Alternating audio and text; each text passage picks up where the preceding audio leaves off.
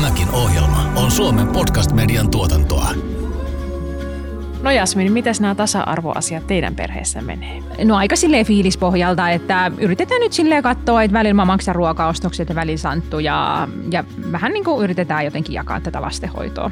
Entä teillä? No meillä on ö, yhteinen ö, taloustili budjetoituiden menoineen. Sitten meillä on Exceli, missä on laskettu perhevapaiden ö, aiheuttamia tulonmenetyksiä ja ne on tasattu. Sitten meillä on myös Exceli kotitöille, metatöille ja kaikille muullekin on hyvin tarkat laskelmat.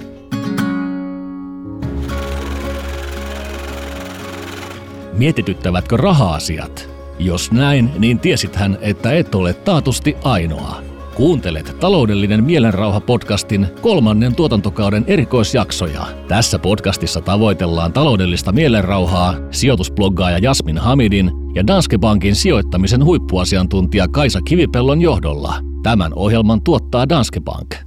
Tässä jaksossa. Silloin tämä argumentti siitä, että perheiden pitää voida niin kuin itse päättää, niin ei, ei niin kuin toimi, koska nykytilanne on nimenomaan aiheuttanut tämän vääristymän. Ja silloin pitää käyttää joitakin sellaisia keinoja, joilla, joilla sitä eriarvo, eriarvoista tilannetta voidaan purkaa. Se yhteinen suunnitteluhan on ihan parasta.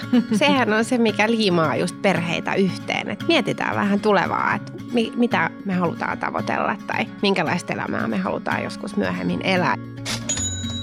Vanhempien taloudelliset ja sosiaaliset vastuut jakautuvat perheissä epätasa-arvoisesti. Miten epätasa-arvo näkyy ja mihin se vaikuttaa? Miten ongelmakohtia voidaan lähteä ratkomaan? Tässä jaksossa sijoitusbloggaaja Jasmin Hamidin ja Danske Bankin sijoittamisen huippuasiantuntija Kaisa Kivipellon kanssa perheiden sisäisestä taloudellisesta tasa-arvosta keskustelemassa ovat kokoomuksen kansanedustaja Saara-Sofia Sireen sekä Danske Bankin varallisuusasiantuntija Karo Parkonen. Lyöpä Kaisa nyt saman tien luvut tiskiin. Mitä naiselle käy taloudellisesti, kun hän hankkii ensimmäisen lapsensa? Siinä tulee semmoinen 20 prosentin niin kutsuttu lapsisakko tanskalaisen tutkimuksen mukaan tanskalaisella aineistolla, eli tulot pysyvästi putoaa 20 prosenttia ensimmäisen lapsen hankinnan jälkeen, ja miehillä vastaavaa ei ole. Selvitetään, miksi on näin, mitä tähän on tehtävissä ja miten ylipäätänsä voitaisiin paremmin huomioida tasa-arvoasioita perheissä. Karua kieltä kertoo tutkimus. Puhutaan tänään siitä, että, että mitä tälle olisi tehtävissä. Onko tämä maailman meno nyt vaan näin, eikä tälle minkään mahda, vai mahtaako tälle ehkä jotain? Ja onko valoa tunnelin päässä ää, sen suhteen, että joskus ää, tasa-arvoasiat toteutuisi paremmin perheissä? Tänään meidän kanssa keskustelemassa ää, Danske Bankin varallisuusasiantuntija Karo Parkkonen. Tervetuloa. Kiitos. Ja kokoomuksen kansanedustaja Saara-Sofia Sireen. Tervetuloa. Kiitos, kiitos. No miten teidän näkökulmasta ää, tasa-arvo perheissä, ehkä just niin kuin työn ja, ja lasten osalta ää, jakautuu? Oletteko te myös huomannut niin kuin omassa arjessa tai kuplassa sitä, mitä, mitä tilastotkin kertoo, että kovin ää, paljon äidille kasautuu nämä lapsihommelit? No kyllä se varmasti kasautuu ainakin tietyltä osin – ja, ja sitten jos katsoo esimerkiksi niin tilastoja sen suhteen, että minkälaisia rahan käyttäjiä me, me ollaan tai miten paljon raha-asiat vaikuttaa niin parisuhteessa, perheessä, niin ei meille varmaan puhtaita papereita voi antaa, että ei me kauhean hyviä välttämättä aina kyllä siinä olla. Niin kuin tuossa kuultiin, niin tämä on fakta että meidän yhteiskunnassa näin käy. Ja jos ajatellaan sukupuolten välistä tasa-arvoa Suomessa, niin, niin vaikka työmarkkinoiden osalta, niin nämä on ne räikeimmät epätasa-arvon kohdat, mitä meillä on. Ja sen takia esimerkiksi tätä perhevapaa-uudistusta on yritetty niin pitkään puuhata, koska ne on sellaisia rakenteellisia muutoksia, mitä tarvittaisiin, että tätä tilannetta voitaisiin parantaa. Se, mikä viime aikoina on, on niin kuin edistynyt, on se, että aiheesta on, on niin kuin noussut keskustelua ja ja naiset on havahtunut siihen, että he pystyvät itsekin omaa talouden tulevaisuuttaan parantamaan, esimerkiksi sijoittamalla, josta tänäänkin ehkä puhutaan, mutta siellä taustalla on kuitenkin ne asenteet ja rakenteet, jotka on aiheuttanut sen, että sukupuolet ei, ei ole tasa-arvoisessa asemassa. Kyllä lähipiiristä näkyy paljon sellaisia esimerkkejä, että, että se on herkästi se äiti, joka jää ja sitten se vaikuttaa jatkoon työmarkkinoilla ja aina sinne eläkertymään asti, jos, jos sitä yhtään osaa tässä elämäntilanteessa miettiä. Joo, kyllä se näkee ihan tuolla hiekkalaatikollakin, että Kyllä siellä aika paljon niin naisten kanssa tuli tutustuttua. Kyllä mun puoliso taisi olla ainoa mies tuolla meidän muskariryhmässä sit sen jälkeen, kun mä palasin töihin ja hän jatkoi hoitovapaalle. Eli kyllähän ne käytännöt on tätä. Ja totta kai sitten, jos ajatellaan just näitä perhevapaiden jakautumista, niin se argumentti siitä talouspuolesta ja siitä, kuinka usein ne miehet tienaa enemmän ja naiset vähemmän, niin jos on tiukka tilanne, niin se on ehkä paras ja ainoa vaihtoehto, että äiti jää kotiin, mutta, mutta aika vähän sitä kuitenkin ihmiset laskee auki niitä vaikutuksia. Haluatko Karo avata, että miten, oletteko sä laskenut, että miten paljon se vaikuttaa sitten ihan tuloihin ja kaikkeen muuhun raha-asiaan? Ehkä me on koitettu lähestyä sitä, niin kuin sitä kautta, että, että pyritään yhdessä tekemään ne ratkaisut, että ei oleteta, että täytyy tehdä näin, vaan, vaan nimenomaan, että ne oikeasti tehdään yhdessä, koska mm. perhehän on perhe, se on yksikkö. Niin jos siellä yksi lähtee sooloilemaan, niin huonostihan siinä käy. Mm. Niin se on varmaan niin kuin se yksi avaintekijä, se, että oikeasti puhuttaisiin, laitettaisiin luvut pöytään ja, ja mietittäisiin. Joo, mä luulen itse asiassa, tämä nyt perustuu niin kuin mutuun, mutta että suuressa osassa perheitä ei ole laskettu faktisesti sitä, että mitä se tarkoittaisikin, jos, jos tehtäisikin tällainen epätyypillinen päätös ja isä jäisikin pidemmäksi aikaa kotiin siinäkin tapauksessa, että isä tienaa enemmän. Että varmaan ää, se yleinen käytäntö on just se, että kun näin vaan on tehty, että se on niin syvällä siellä asenteissa – ja sitäkään ei osata kyseenalaistaa, että miksi se ylipäätänsä on niin, että niillä naisilla lähtökohtaisesti tuntuu olevan jo alhaisempi palkkataso ja mm. miksi työurat on eriytynyt niin, että on naisten alat ja miesten alat Suomessa niin kuin poikkeuksellisen voimakkaasti, että se on niin kuin toisen keskustelun paikka. Mutta vaikka tämä olisi se tilanne siinä perheessä, niin, niin miksi se on silti aina lähtökohtaisesti niin, että se, se äiti on se, joka on pitkään kotona? No just niin, ja aika usein kuuluu se, kuulee semmoisia argumentteja, että, että isä on yrittäjä tai isä, isä on niin vaativassa työssä tai johtoryhmässä tai semmoisessa niin kuin korkeassa asemassa, ettei voi pitää perhevapaita. Mutta mä uskallan veikata, että aika moni korkeassa asemassa ollut nainen tai yrittäjänainen on kuitenkin pystynyt sitten ole hetken pois töistä niin, äh, siinä tai, saadessaan vai, lapsen. Vai onko, onko kaikki parturikampaajat sitten Suomessa jääneet, että eivät ole hankkineet lapsia, koska hekin on y- yrittäjiä. Näin sen täytyy olla Jotenkin sitten. sitten kuitenkin onnistuu. Et kyllä se selkeästi on asenne, asenteissa tämä. Ja yleensä se painottuu nimenomaan siihen, että, että keskitytään nimenomaan pelkästään siihen tulovirtaan. Eli vain sitä, että mitä saahan palkkaa tai muuta tuloa. Et ei mietitä sitä toista puolta, että mikä itse asiassa on paljon helpommin meidän näpeissä, eli niin kuin kulutus. Mm. Siihen me voidaan paljon kevyemmin vaikuttaa. Että pitäisikö vaikka miettiä sitä, että hei, mentäisiin tietty aika vähän pienemmillä tuloilla, tehdään tämä yhdessä. Miksei? Ja sehän on joka tapauksessa se on niin kuin väliaikainen tilanne. Mm. Että sitä olisikin Just mahdollista näin. suunnitella, koska sä pystyt laskemaan, jos oikeasti se Exceli avataan ja syötetään sinne luvut. Että jos nämä kuukaudet nyt isä olisi kotona lapsen tai lasten kanssa, niin se tarkoittaisi tätä meidän taloudelle ja olisiko meillä siihen mahdollisuus. Rahojen, vastuiden ja perhevapaiden jakaminen ovat monella hyvin henkilökohtaisia asioita. Viime kädessä jokainen perhe tekee itse omat valintansa, ja siksi epätasa-arvoiseksi koettuihin asioihin puuttuminen yhteiskunnan tasolla on vaikeaa. Tärkeää olisikin, että yhteisen elämän suunnitteluun suhtauduttaisiin jokaisessa perheessä avoimesti. Mitä tarkemmin perheen sisällä on laskettu tulot ja menot, sitä helpommaksi käy taloudellisesti tasa-arvoisen arjen rakentaminen. Miksi tästä on tärkeää puhua? Mitä väliä silloin vaikka aina vaan äidit jäis kotiin ja isät pahtaisi työelämässä? Sehän on jokaisen perheen oma valinta. Niin, tämähän on, on just se yleinen argumentti, että, että miksi, ää, miksi näistä asioista nyt väännetään, kun perheet loppujen lopuksi päättää. Mutta se on yhteiskunnallinen epäkohta, ää, kun nykyinen tilanne, jossa perheet siis voivat kyllä päättää, niin on niin vääristynyt, että se on aina se äiti ja se on aina se nainen. Ja sillä on vaikutuksia naisten palkkatasoon ja, ja naisten ansioihin ja naisten asemaan työmarkkinoilla ja, ja sitten vaikka siihen eläkekertymään. Ja silloin tämä argumentti siitä, että perheiden pitää voida niin kuin itse päättää, niin ei, ei niin kuin toimi, koska nykytilanne on nimenomaan aiheuttanut tämän vääristymän. Ja silloin pitää käyttää joitakin sellaisia keinoja, joilla, joilla sitä eriarvo, eriarvoista tilannetta voidaan purkaa.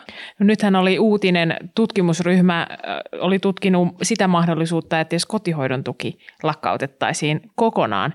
Ja se kyllä herättää valtavaa vastustusta ja totta kai tällainen niin kuin yksipuolinen etujen leikkaaminen olisi todella haastavaa toteuttaa, koska on paljon ihmisiä, joille se kotihoidon tuki on, on kriittinen. kriittinen. Miten sitten näitä uudistuksia voitaisiin tehdä niin, että saataisiin niitä kannustimia muuttaa tilannetta, mutta ilman, että heikennettäisiin niiden heikompien asemaa? No nyt ollaan siis asian ytimessä ja mä viime kaudella ensimmäisen kauden kansanedustajana rohkeasti tartuin härkää sarvista ja sanoin, että tämä kotihoidon tuki on nyt niin kuin se palikka, mitä meidän pitäisi lähteä muuttamaan, koska se on niin kuin betonoidu tämän, tämän epätasa-arvoisen rakenteen, mikä, mikä nyt on. Ja siitähän äläkkä sitten tietenkin nousee, mutta äh, se on silti just niin, että se kotihoidon tuki on se palikka, jolla olisi kaikkein isoin merkitys, jos sitä sukupuolten välistä tasa-arvoa haluttaisiin edistää. Se, että kotihoidon tuki otettaisiin mukaan tähän olisi ainoastaan loogista, koska silloin voitaisiin puhua niin kuin kokonaisuudistuksesta. Se ei tarkoita sitä, etteikö arvostettaisi sitä, että ollaan siellä kotona lasten kanssa, tai ei, ta- ei tarkoita sitä, että jätettäisiin ihmisiä tyhjän päälle, vaan uudistetaan se koko järjestelmä vastaamaan tämän päivän ihmisten arkea ja työelämää. Niin just. Eihän se niin kuin tavallaan, onhan sillä symboliarvokin, että mihin tavallaan tuilla kannustetaan. Että halutaanko kannustaa siihen, mm. että, että hoidetaan lasta pitkään kotona vai ei. Ja, ja siltihän jokainen voi päättää itse, miten toimii. Karo sanoi, että se perhe on niin kuin yhteisyritys, että siellä on kumpikin vanhempi. Pitäisi olla mukana siinä tekemässä. Ja jos nyt kuitenkin fakta on se, että meillä on tiukassa ne ajatukset, asenteet siitä, että äidit on kotona – No onko sulla Karo esimerkkejä, että miten voisi sitten muuten taloudella tasapainottaa sitä tilannetta, että jo kun äiti on kotona usein pidempään ja sitten se eläkekertymä on pienempi ja palkkakehitys on huonompi, niin miten siihen voisi vaikuttaa sitten omilla toimilla? Kyllä se niin kuin väkisin kääntyy sinne, että, että ruvetaan niin kuin hyödyntämään yhteistä tulovirtaa, eikä vaan sitä, että on, on sun ja mun rahat, vaan, vaan että miksei sit isä voi vaikka säästää, tai puoliso säästää sinne tota, kotona olevalle. Olipa se sitten nainen tai mies, kumpi vaan mm. kotona.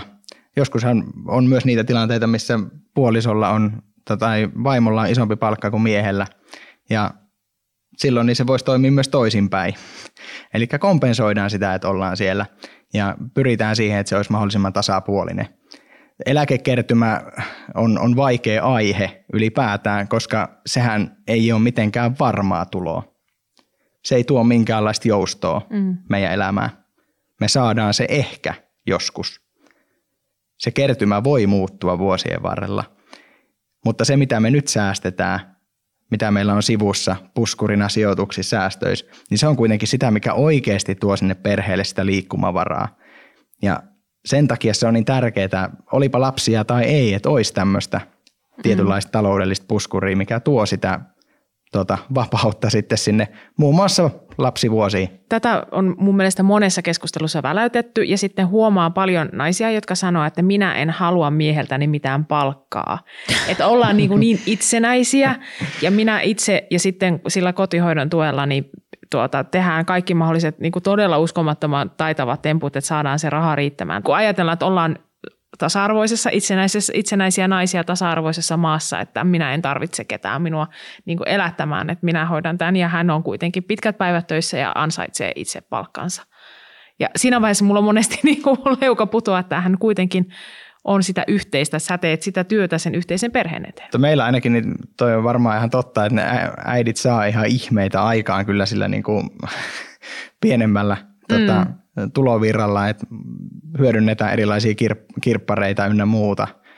Mutta on se kovan työn takana sekin, että ei voi niinku mitään ottaa pois. Että onhan se niinku kotona oleminen, lasten kanssa oleminen, niin ihan melkein voi sanoa, että kovempaa työtä kuin lähtee toimistolle aamulla tapaa asiakkaita. Rahaa aiheuttaa kyllä parisuhteessa riitoja. Mm. Tai on siellä kärjessä aiheista, jotka aiheuttaa helposti riitoja. Ja varmaan niinku yksi sellainen hyvä tapa olisi just se, että jos ei sen Excelin kautta, niin jollakin tavalla vähän kartotettaisiin niitä yhteisiä kuluja, että mihin, mihin ne rahat menee. Yllättävän paljon voi, voi sillä äidillä, vaikka se olisi hirvittävän ää, taitava rahan käytössään, niin, niin mennä vaikka lasten ää, kuravaatteisiin tai harrastusmaksuihin tai niiden terveellisten välipalojen kokkailuun. Ja jos lähtökohtaisesti se asetel, asetelma siellä perheessä on se, että nämä lapsiin liittyvät asiat on sen äidin vastuulla. Että hän hoitaa nämä ja, ja sitten se perheen pää, joka tienaa perheelle rahaa, niin hän, hän hoitaa sitten vaikka asumiseen tai, tai liikkumiseen tai autoon tai mm. vakuutuksiin liittyviä maksuja, jolloin voi syntyä sellainen harha, että, että tota, ei, ei niin kuin hahmoteta, että miten iso osuus sen, sen perheen taloudesta itse asiassa onkin sen naisen kontolla. Mm. Ja, ja sitten tulot on kuitenkin tosi pienet. Toi on kyllä totta, ja kun mekin ollaan tässä aikaisemmissa, aikaisemmissa jaksoissa puhuttu kuluttamisesta, lapsiperhe lisää kuitenkin rahanmenoa. Lapsi, lapsille on paljon rahareikiä, mihin sitä rahaa uppoaa, ja sitten monesti kun ne naiset tekee niitä hankintoja sinne kotiin ja perheelle, niin se sitten helposti lipsahtaa mm. siihen. Ja mä en tiedä, me, meillä on ainakin tuota omassa perheessä käytössä yhteiset tilit sen takia, siis totta kai omat palkkatilit ja omat sijoitukset ja säästöt osittain, mutta sitten siirretään yhteiselle tilille tietyt summat rahaa. Ja musta tuntuu, että se ei ole kuitenkaan loppujen lopuksi kauhean yleistä, että aika paljon ajatellaan, että omat rahat ja sitten sieltä maksetaan, mutta kun se tehdään semmoinen yhteinen budjetti sille taloudelle, niin sitten tulee oikeasti näkyväksi se – kuluttaminen siellä perheessä.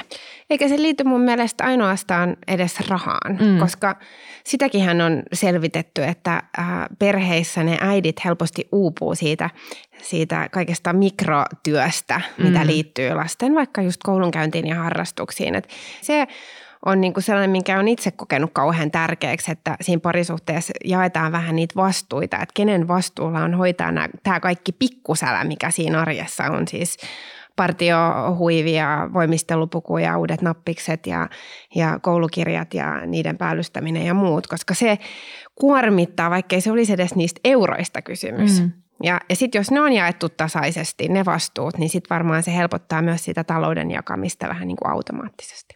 Ylipäätään sellainen niin kuin keskusteluaiheen ympärillä, niin varmaan sitä tehdään ihan liian vähän perheissä, koskipa se raha-asioita tai sitten muita – ja, ja muutenkin, niin kuin, mihin viittasit, niin just tuommoinen epäitsekkyys ei välttämättä ole kauheasti ollut pinnalla nyt. Ja se on niin kuin ehkä se yksi avaintekijöitä siihen, että niin kuin nähdään yhdessä vaivaa, mm-hmm. eikä pidetä tiukasti kiinni sitä, että minun pitää päästä joka viikonloppu golfaamaan ja viettää siellä 12 tuntia päivässä tai jotain muuta.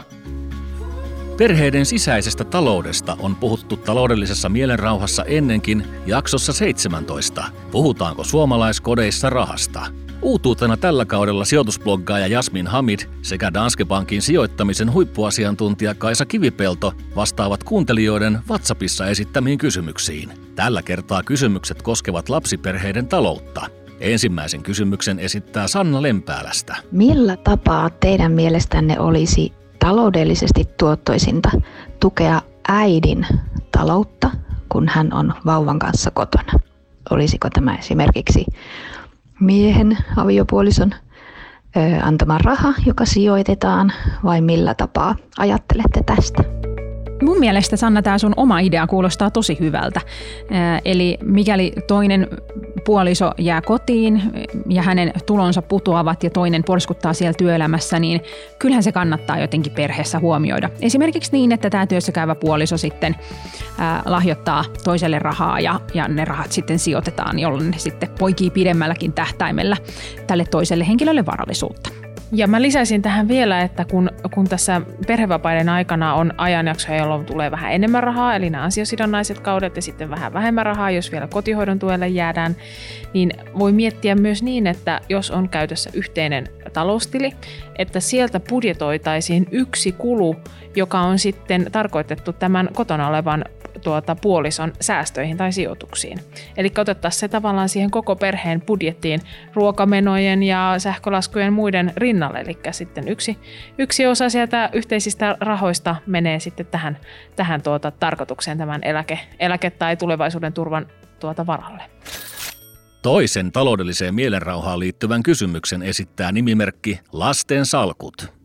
Me säästetään lapselle rahastoihin ja suoriin osakkeisiin ja ollaan mietitty tosi tarkasti, että minkä verran hänen salkussaan kuuluu olla riskiä ja minkä verran tasapainoa ja muuta. Mutta ää, millä tavalla tehdä säästämisestä reilua silloin, jos on useampi lapsi? Koska jos lapset syntyy eri aikaan, niin heidän salkuthan tulee näyttämään aivan erilaiselta riippuen siitä, milloin he on syntyneet milloin osakkeet ja rahastot on hankittu.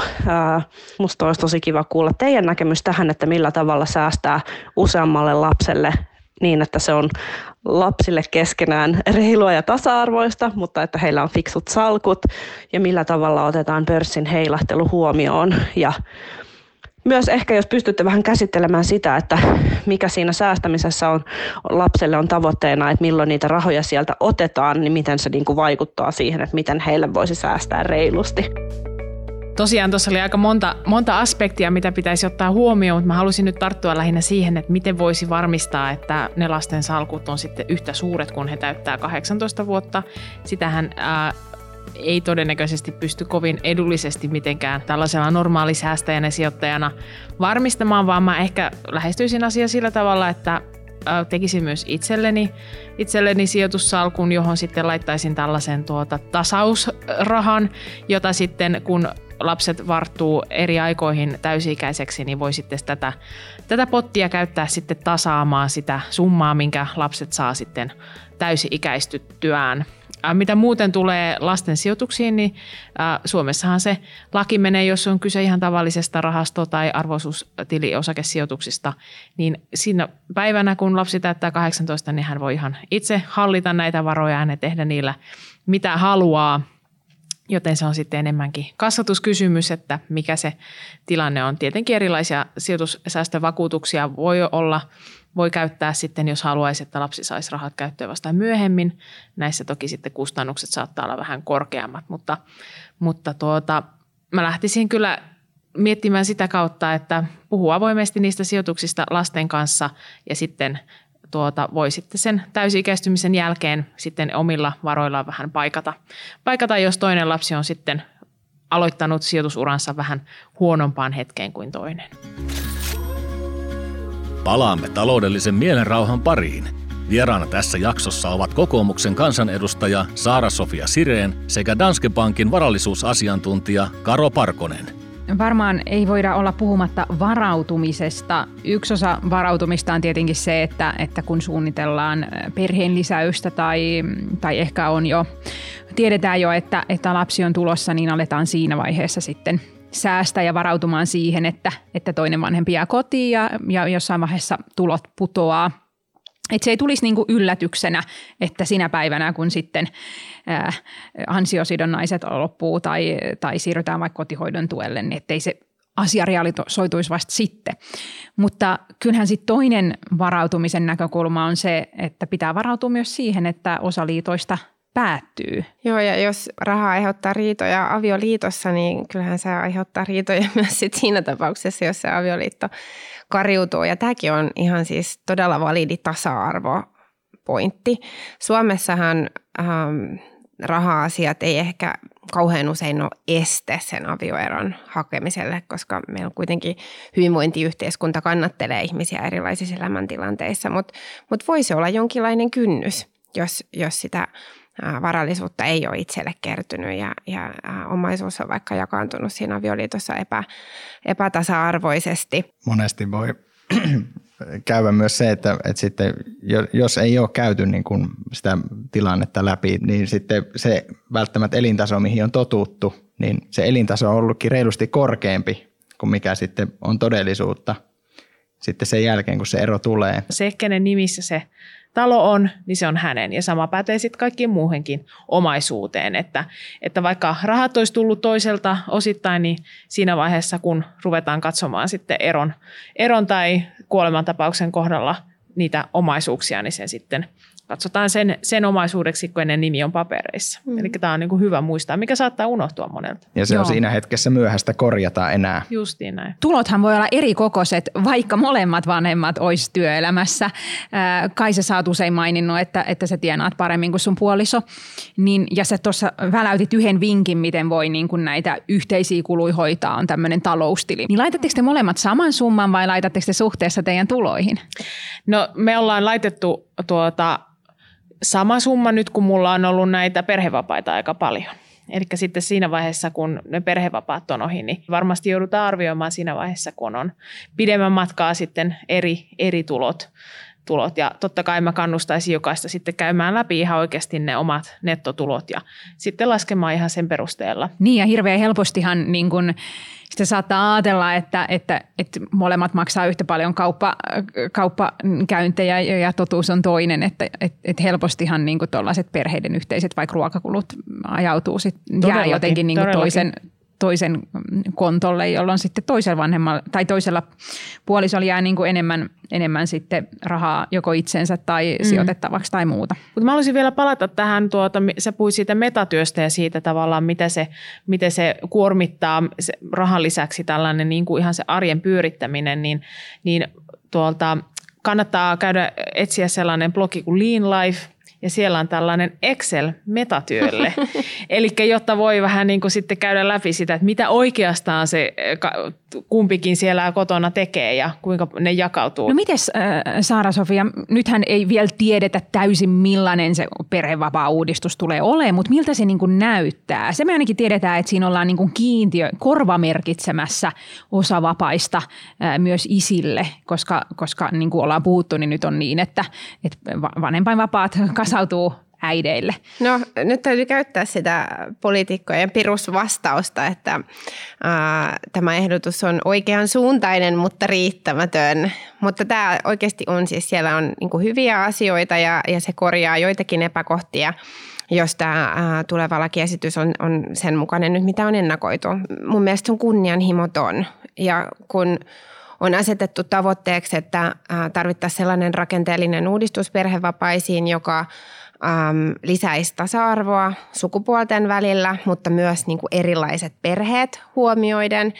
Toinen on sitten se, että ää, jos ajatellaan meidän niin kuin, taloustilannetta yleensä ja meidän, meidän yhteiskunnan näkymiä, niin äm, niitä työllisyystoimiahan me tarvittaisiin. Perhevapaa-uudistus olisi myös – mahdollisuus siihen, että kannustettaisiin ihmisiä palaamaan sinne, sinne työelämään. Ja sitä tämä uudistus ei tee, jos se tulee hallituksen esittämässä muodossa. Siinä kiintiöidään kyllä isälle, isälle pidempi pätkä, mutta se tulee ikään kuin sen äidin pätkän päätteeksi. Se ei nähdäkseni lisää äh, sukupuolten välistä tasa-arvoa työmarkkinoilla siltä osin, kun pitäisi. Ja ne työllisyysvaikutukset on arvioitu itse asiassa negatiivisiksi. Ja siinähän varmaan kyllä käy sitten loppujen lopuksi niin, että koska monesti pidetään sitten lomia vanhempainvapaiden päätteeksi, Eli jos se äiti jää vielä vaikka kuukaudeksi tai puoli, puoliksi toista kuukaudeksi lomalle, niin kuitenkin tekee sitä lapsen hoitamista ja isä saa olla sitten siellä vanhempainvapaalla lomalla käytännössä, että ollaan yhdessä kotona, kun se olisi varmaan kaikista paras, että myös se isäkin pääsisi kokemaan sitä yksin lapsen kanssa hmm. olemista kotona ja hoitamista, että näkisi sen todellisuuden sitten siellä, siellä pyykkivuorten ja tiski, tiskivuorten välissä. Eikä tämä ole siis ainoastaan niin kuin kysymys äidin ja isän välisestä tasa-arvosta tai, tai edes niin kuin siitä rahapuolesta, vaan kysymys on myös niin kuin sen lapsen oikeudesta viettää aikaa hmm. molempien vanhempiensa kanssa, mikä helposti tuntuu unohtuvan. Danske Bankin taloudellinen mielenrauha 2020 raportin mukaan sukupuolten välillä on myös sellaisia taloudellisia eroja, jotka eivät suoraan liity perheeseen. Esimerkiksi raporttiin vastanneista suomalaisista 36 prosenttia kertoi sijoittavansa rahojaan osakkeisiin, arvopapereihin tai vastaaviin. Miehistä rahoja sijoitti 41 prosenttia, kun taas naisista vain 31 prosenttia. Euroclear Finlandin tilastojen mukaan naisia on kolmas osa kaikista suomalaisista pörssiyhtiöiden kotitalousomistajista ja sukupuolijakauma on pysynyt muuttumattomana viimeisen kymmenen vuoden ajan. Naisten vähäisempää sijoitusintoa selittää taloudellinen mielenrauha raportin mukaan osaltaan ehkä se, että he kokevat miehiä useammin, etteivät heidän taitonsa riitä sijoittamiseen. Sä sanoit tuossa, että sä olisit toivonut, että se olisi ollut radikaalimpi, niin osaat sä konkretisoida, olisi se niin kuin, toivoisit sä, että olisi ollut isompi osa siitä just äidin osuudesta niin kuin korvamerkitty isille vai, vai mitä siellä olisi voinut olla?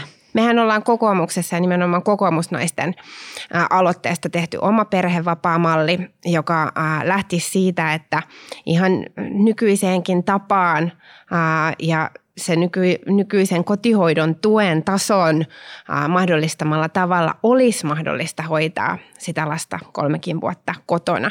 Mutta se malli kannustaisi siihen, että palattaisiin vähän nopeampi, nopeammin sinne ää, työelämään ja olisi kiintiöity molemmille vanhemmille kolme kuukautta ja, ja sitten sitä vanhempainpäivärahaa kuusi kuukautta, joka on mahdollista jakaa.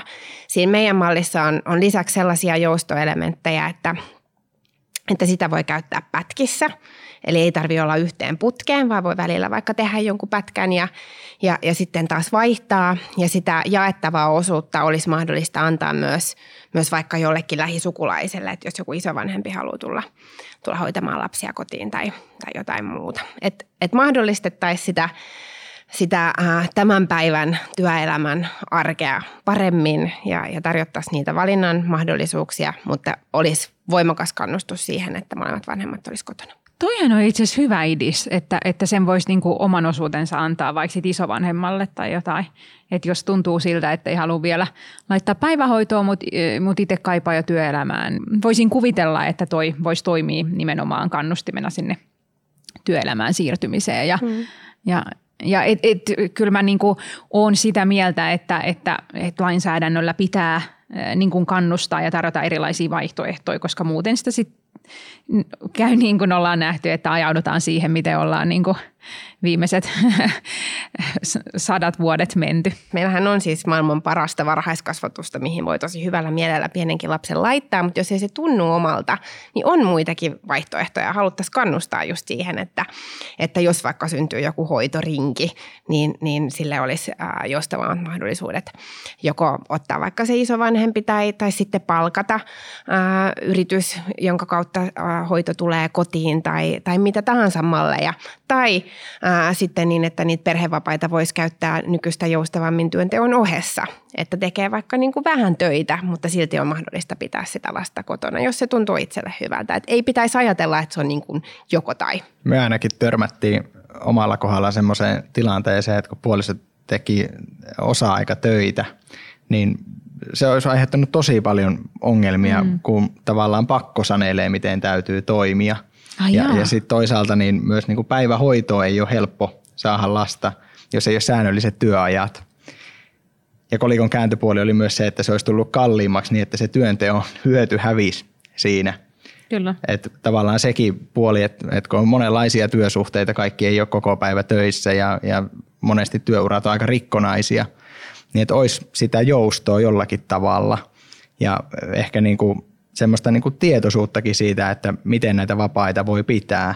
Väittäisin, että meidän kuplan ulkopuolella niin on paljon ihmisiä, jotka ei ole edes tietoisia siitä – mitä mahdollisuuksia voisi olla. Mm. Mm. Ja eihän tämä työelämä tästä niin kuin ainakaan vakinaisempaan suuntaan mene, että aina vaan enemmän rikonaisempaa ja pätkittäisempää ja sitten työ, työ muuttuu ja siitä voisi tehdä paljon helpommin vaikka kotoa, kotoa iltaisin, mutta sitten on näitä kannustinloukkoja, että esim. näin vanhempain tuota rahakauden aikana, niin jos sä teet yhden minuutinkin töitä yhden päivän aikana, niin sulla putoaa se sille minimitasolle se, se päivä sen just, korvauksen osalta. Just nämä niin kuin määräaikaiset työsuhteet ynnä muut vaikuttaa siihen. Voi tulla lomautuksia nopeasti, niin kuin nyt mm. vaikka viime vuonna nähtiin. Että olisikin voinut vaikka käyttää jotain vanhempainvapaa päiviä tai jotain muuta. Mm. Niin tämä menee koko ajan monimutkaisemmaksi ja monimutkaisemmaksi. Ja kumma juttu, että just ne määräaikaiset ja osa-aikaiset ja epätyypilliset työsuhteet myös kasaantuu Suomessa naisille. Sä puhuit siitä varautumisesta, että just se pitäisi niin kuin – hyvän sään aikana tehdä. Että se on vähän niin kuin se avioehtokin, että se pitäisi tehdä just silloin, kun ollaan niin kuin hyvässä tilanteessa. Tehdään se siinä kohtaa enää auta. Mehän varaudutaan moniin asioihin, niin miksi me ei varauduta vaikka siihen tuota, lasten kanssa olemiseen kotona. Hmm. Et kyllähän moni säästää eläkeaikaan tai sitten siihen, että haluaa pitää vuorotteluvapaata töistä tai jotain siis muuta ulkomaanmatkaa varten. Tosi monet äidit puhuu siitä, kuinka he taloudellisesti varautuu tulevia perhevapaita varten, mutta miten sä Karo isänä, niin ootko sä taloudellisesti varautunut siihen lapsiperhevaiheeseen? Mä suostun vastaamaan ja niin kuin tavallaan kaikista meidän juoksevista kuluista tai pää, pääosasta niitä. Ja, ja sitten osaltaan niin kuin varautuu siihen, että on mahdollista se, että jompikumpi voi olla kotona siinä tilanteessa, että, että toinen on töissä. Niin kyllä siihen omia säästöjä joutuu käyttämään. Mun piti ihan tarkistaa, niin hoitoraha on joku 340 euroa ennen veroja. Mm. Et ei, ei sillä makseta vuokraa eikä, eikä tota, ruokalaskuja, saati osteta niitä lastenvaatteita. Mm. Et kyllä se, niin se varautuminen nousee isompaa arvoa. Ja varautuminenhan on sellainen asia just, että sitä pitäisi osata – ennakoiden ajatella siinä vaiheessa, kun tilanne ei ole vielä päällä.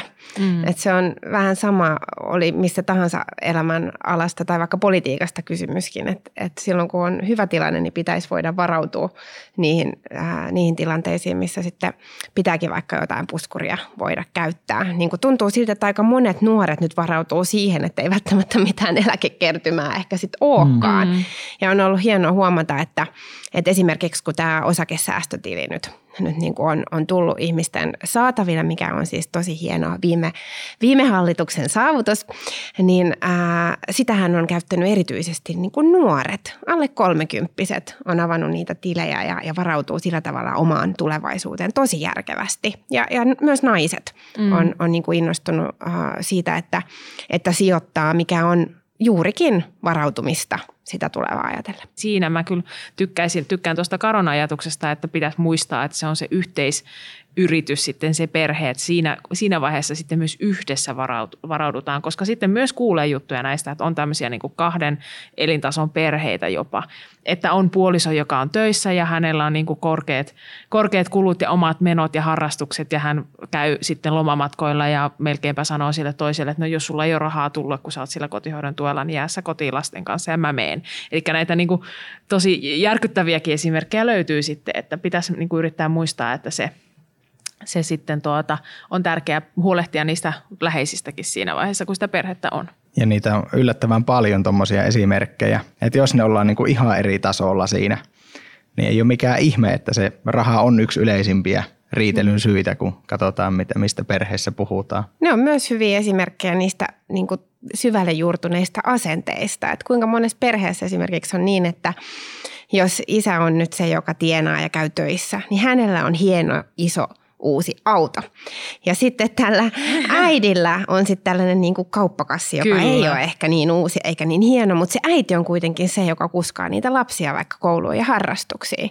Eikö se ole ihan vääristynyt tilanne, mm. kun nimenomaan se, joka käyttää enemmän sitä autoa ja jonka kohdalla niin kuin pitäisi kiinnittää erityistä huomiota vaikka turvallisuuteen ja joka joutuu roudaamaan kauppakasseja ja niin edespäin. Se oli hyvä, mitä sä Kaisa sanoit siitä, että perhe on niin kuin tiimi ja, ja sitä mäkin, vaikka mäkin täällä sanon, että, että, että, että pitää pitää huolta omista asioista ja ei saa niin kuin, mm, niin kuin antaa sen työssä käyvän puolison niin kuin vaan kartuttaa omaa varallisuutta. Että pitää olla niin kuin osata olla ahne ja itsekäs, mutta sitten tavallaan kun ne asiat on hoidossa, niin sittenhän, ja, ja siis sehän on osa sitä tiimiyttä, että miksei se puoliso, jos se sua rakastaa, niin miksei se ole kiinnostunut, miksei hän olisi kiinnostunut oman puolisonsa niin kuin turvasta ja, ja tulevaisuudesta, ja vaikka sitten ero kävisi, niin eikö se ole niin kuin hänenkin etu, että, että, että siinä toisessakin kodissa on niin kuin lapsille joku huone, missä ne voi nukkua ja niin kuin näin, että et, et sehän on niin kuin – juuri sitä tiimiyttä, että ei ole tarkoitus niin kuin ajaa pariskuntia erilleen tällä, että minulle enemmän, vaan päinvastoin. Eli pitäisikö sitten lempiaiheesta suunnitelmallisuudesta niin päästä siihen, että ei tehtäisikään henkilökohtaisia suunnitelmia, tehtäisiin yhteinen suunnitelma – ja mentä sen mukaan. Se yhteinen suunnitteluhan on ihan parasta. Sehän on se, mikä liimaa just perheitä yhteen. Et mietitään vähän tulevaa, että mi- mitä me halutaan tavoitella tai minkälaista elämää me halutaan joskus myöhemmin elää. Ja sitten jos sellaisia näkymiä on, niin se helpottaa varmasti myös sitä tasa-arvon edistämistä siellä perheen sisällä, kun on, on ikään kuin jotain yhteistä, mitä yhdessä tavoitellaan. Ehkä kotiläksy voisi nyt sitten tämän jakson jälkeen olla ottaa tästä Saara-Sofian vinkistä koppia ja käydä sen perheen kanssa läpi, että mitkä on ne yhteiset haaveet, kuinka kaukana ne on ja miten niihin päästään, koska sehän on just noin niin kuin sä sanoit ja, ja helposti se niin kuin lapsiperhearjessa unohtuu, että se on vaan niin kuin puurtamista siihen seuraavaan välipalaan tai seuraavaan tarhapäivään asti ja niin kuin pyykkikorja ja onko huomiselle kuravaatteet ja näin. Ja, ja ja saattaa unohtua se, että, että, että miksi nämä lapset tehtiin ja mistä tässä haaveillaan. Ja, ja tavallaan se, että sit jos on joku yhteinen haave, että halutaan vaikka viiden vuoden päästä mm, ostaa isompi asunto tai kymmenen vuoden päästä viettää joku sapattivuosi, ottaa lapset ympär, maailmanympärysmatkalle tai jotain, niin unelman ajatteleminen joka, joka päivä tai ainakin joka viikko, niin sehän juurikin liimaa puolisoita yhteen ja ohjaa tavallaan sitä joka päivästä tekemistä. Niin mm. miten hyvältä se tuntuu ostaa ne lentoliput sitten koko perheenä sinne reissuun. Niin, en mä tiedä. Mä sanoisin, että ehkä se matka jopa niin siihen määränpäähän voi olla jopa parempi. Kiitos paljon keskustelusta Karo Parkkonen Danske Bankilta ja Saara-Sofia Sireen eduskunnasta. Jäämme innolla odottamaan nyt sitten, että, että millainen perhevapaa-uudistus aikanaan saadaan ja, ja me muut jäädään sitten tavoittelemaan näitä unelmiamme. Kiitos. Kiitos paljon. Kuuntelit Taloudellinen mielenrauha podcastia. Seuraavassa jaksossa pohdimme asumista lapsiperheiden näkökulmasta. Ohjelman tuotti Danske Bank. Kiitos kuuntelusta. Jos pidit tästä ohjelmasta, muista seurata podcastia Spotifyssa tai tilaa ja arvostele ohjelma Apple Podcastissa, niin muutkin löytävät ohjelman pariin.